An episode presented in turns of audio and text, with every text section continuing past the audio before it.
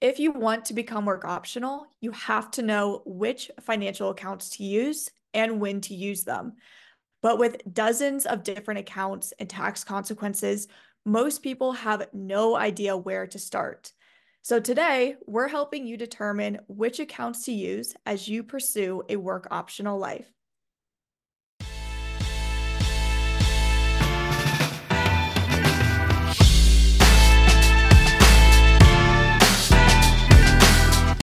Welcome to the Work Optional Podcast, where we discuss personal finance strategies you can use to create a life where you have ownership of your time. I'm Rachael, and I'm joined by my co host, Matt, here. And today we are discussing how to balance tax deferred, tax free, and taxable accounts to achieve work optionality. Hey, Matt, how are you doing today? Good. How's it going? Good. Excited to dive into our topic today. So I know first thing we want to tackle is kind of this concept of tax diversity and how important it is, especially if you want to be work optional. So maybe you can expand on that and tell us a little bit more about that. Yeah, yeah, and this is uh, a favorite topic for both of us because if you're going to become work optional, you have to have a blend of both uh, or of all three of tax deferred, tax free, and taxable accounts. So when we're looking at tax diversity, you know, in maybe in high income years, that's when you're going to contribute more to your tax deferred accounts. When you're in low income years, you're going to think about either uh, contributing directly to your tax free accounts or maybe converting. Uh, and then there's the taxable account, which uh, is kind of always going to be there, and the one that we want to build uh, our flexibility around, and what we call the the bridge account. Um, so I think that we'll start off with tax deferred accounts, uh, kind of give you an idea of what that means from a tax perspective, as well as which accounts fall under the tax deferred umbrella. Um, so, Rachael, why don't you go ahead and, and kick us off with tax deferred accounts?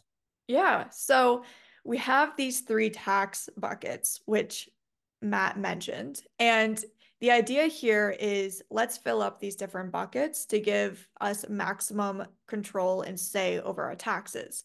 So, bucket one that we're going to dive into is tax deferred. And most people have heard of this one. This is your traditional 401ks, your traditional 403bs, your traditional IRA. What happens here with a tax deferred account is that money goes in pre tax, so you avoid tax on it and then it grows tax deferred and then you pay the tax when you pull the money out later hopefully in retirement so what we're doing here is we're deferring when we pay the taxes. So Matt already mentioned this, but this can be a really great account during your peak earning years. What we don't want to do is pay taxes when we are in the highest tax bracket I don't know about you guys, but I'd prefer to pay my taxes when I'm a lower bracket. That's what this account allows you to do. So, like I mentioned, contributions are tax deductible, but while the money is in that account, everything you're earning on the money, the capital gains, the interest, the dividends are not taxed. So this account actually gets to grow without any interruption from taxes, which is really powerful because if you have more money earning you money, then it's going to compound even more efficiently. Now, maybe a downside of this account, although sometimes I think it's an upside, but this account is typically restricted until you reach age 59 and a half. What this means is you will pay a penalty on top of tax if you draw those funds out before age 59 and a half. Um, that's called a non-qualified distribution. There are ways around it. There's Rule 72T, Rule of 55. There's um, things that can happen in your life that give you access to this account earlier on. That's a separate episode. We will dive into that later. But I do always like to point out that this is a retirement account, and the tax advantage here is so powerful. I really prefer not to touch this account if we don't have to, because again, I'd prefer to leave those funds alone and let them continue to grow without interruption from taxes. So that is an introduction to the tax deferred account. That is bucket one. Matt, I don't know if there's anything you want to add on to that, but then we can go into bucket two.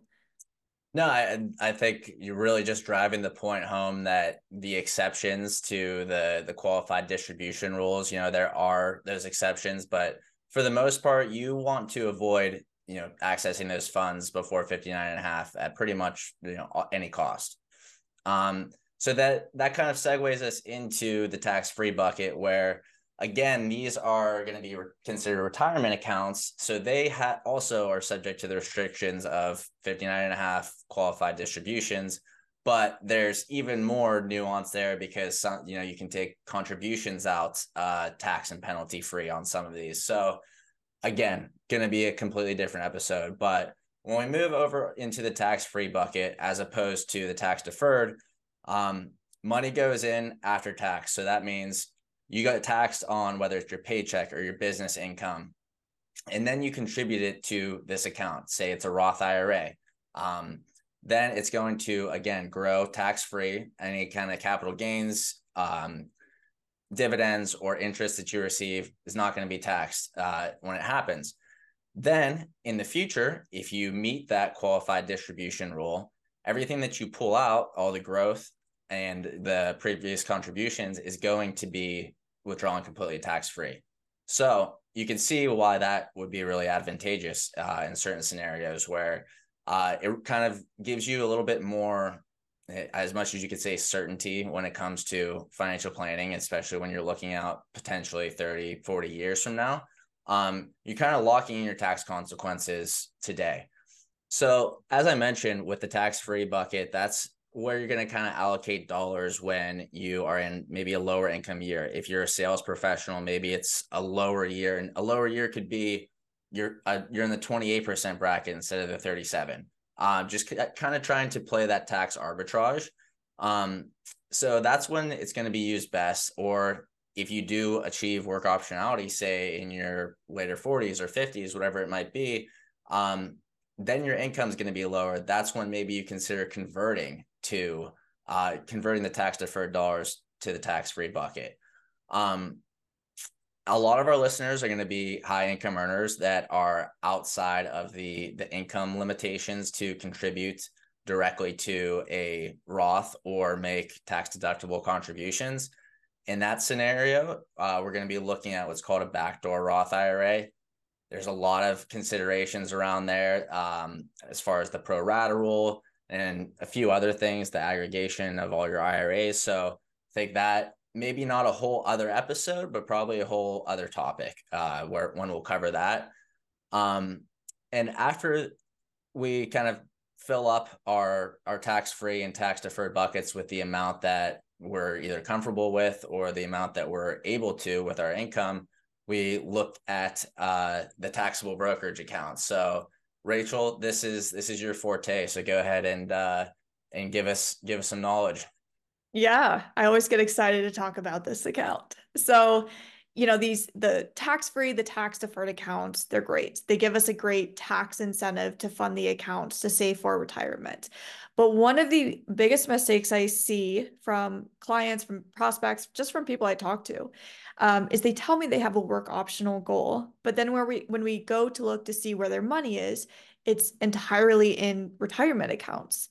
And if you want to retire or to be work optional or just want to access money before age 59 and a half, then you need a bridge account, an account that allows you to access it without penalty before age 59 and a half. This is where the taxable brokerage steps in and can act as that bridge. Because again, there are ways to get money out of retirement accounts. You can pull out Roth contributions, you can do the Rule 72T, but I prefer to leave those accounts alone. They're retirement accounts, they have a tax advantage. Let's leave them alone and instead use um, a different type of account, the, the taxable brokerage account. So, taxable brokerage account is great and I love it, especially for anyone who's interested in becoming work optional um, early on. Because if you do want to achieve work optional status early, you do need to be putting away probably a significant amount of your income. And one of the drawbacks to tax deferred and tax free accounts is there are contribution limits. With a taxable account, there's no contribution limits. You can put as much as you want into this account without concern that you're going to be phased out or going to be capped.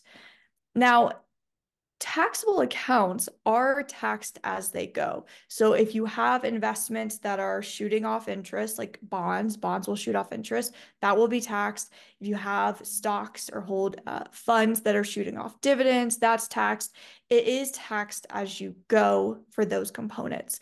Now, just because there is no apparent tax advantage like a tax deferred where you put money in uh, before tax or tax free where it grows tax free doesn't mean there is no tax advantage to a taxable brokerage account i want to mention here that when you deal with a taxable brokerage account you get to deal with capital gains tax this is something we can go deeper into at another time. I just want to introduce here. It's not like there's no tax advantage with this account. With this account, you now get to enter into dealing with capital gains. So there are short term capital gains. That's where you hold your investments for one year or less.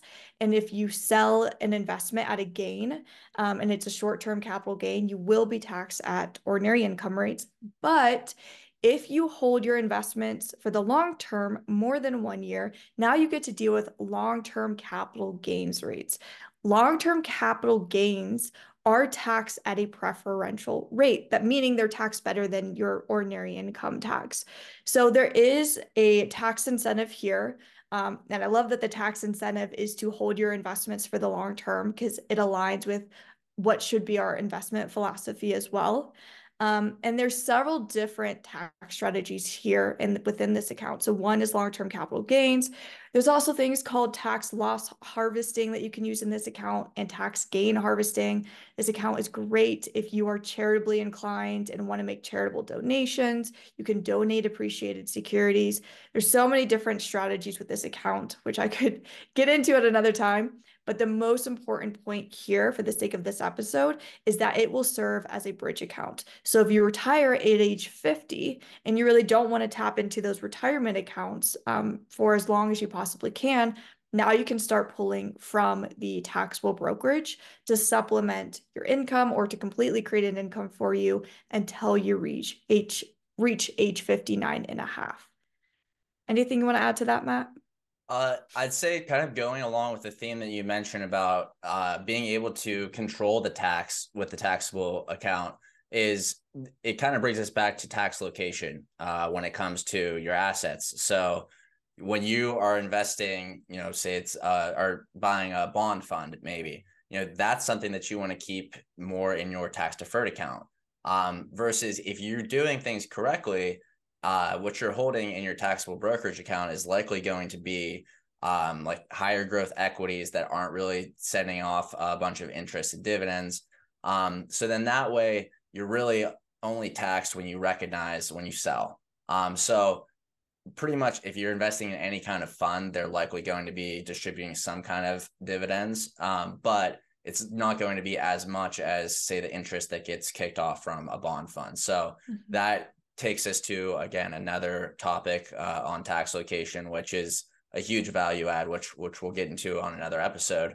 Um, outside of that, you know, there are I think there's one account that we absolutely have to touch on that doesn't really fall into any of these these three buckets because it's a little bit uh, unique, and that's going to be the health savings account, uh, commonly referred to as the HSA.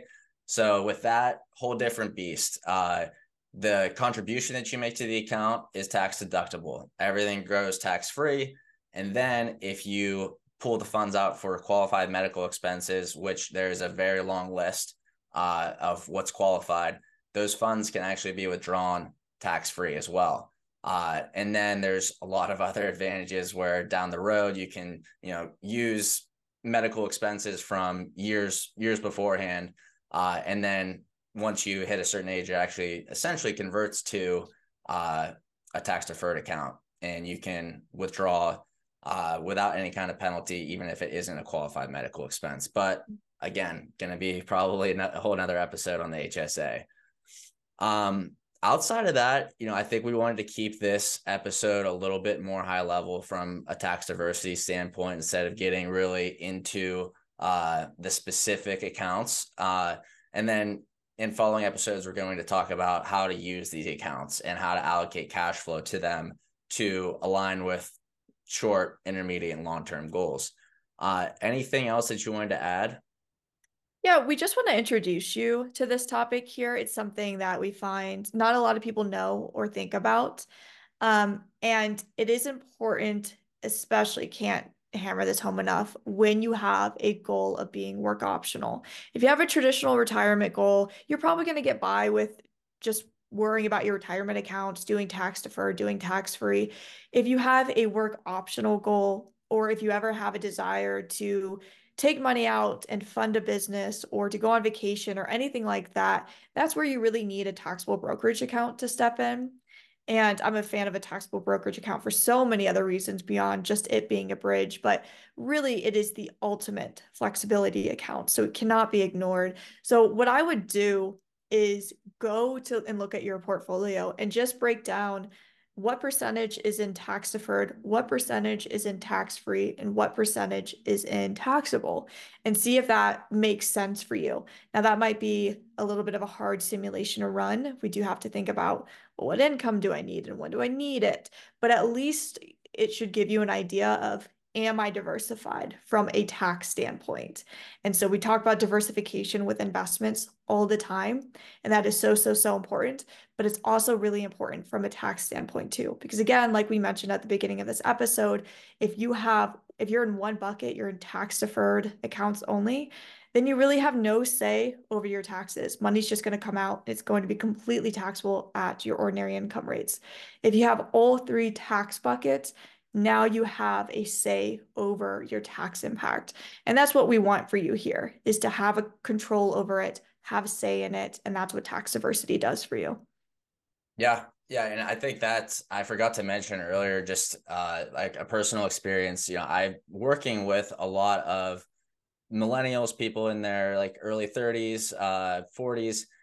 I can't tell you how many times I've run into the scenario where they they come to me and they have pretty much everything that they own asset wise is in a tax deferred account. You know, they've kind of been conditioned to contribute as much as they can and you know whatever they need to do to max out that 401k is is essentially what they do and then they come to me and they say well yeah we want to buy a house in the next 5 years and they have no other no other assets available to facilitate that. So in that scenario you're looking at you know your down payment is going to be very minimal. So then your monthly payment is going to be much higher. So you really you know need to be intentional about where you're allocating your cash flow amongst among amongst these three buckets.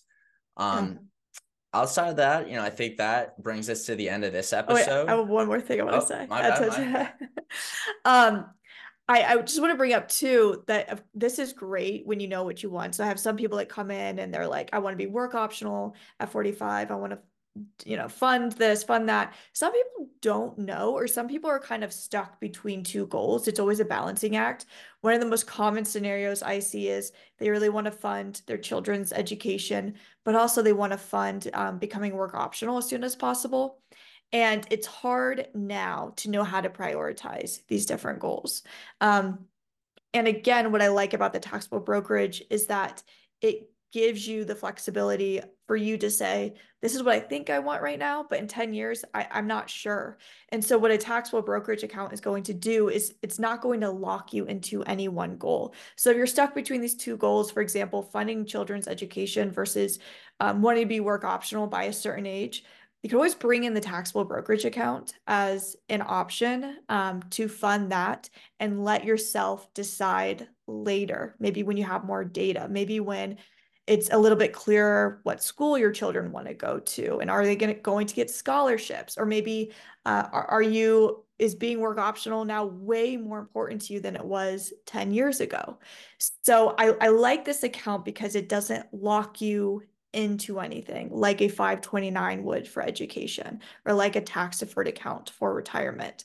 Um, it gives you that flexibility when you're stuck between two goals too. So I just want to make sure to mention that from a flexibility standpoint.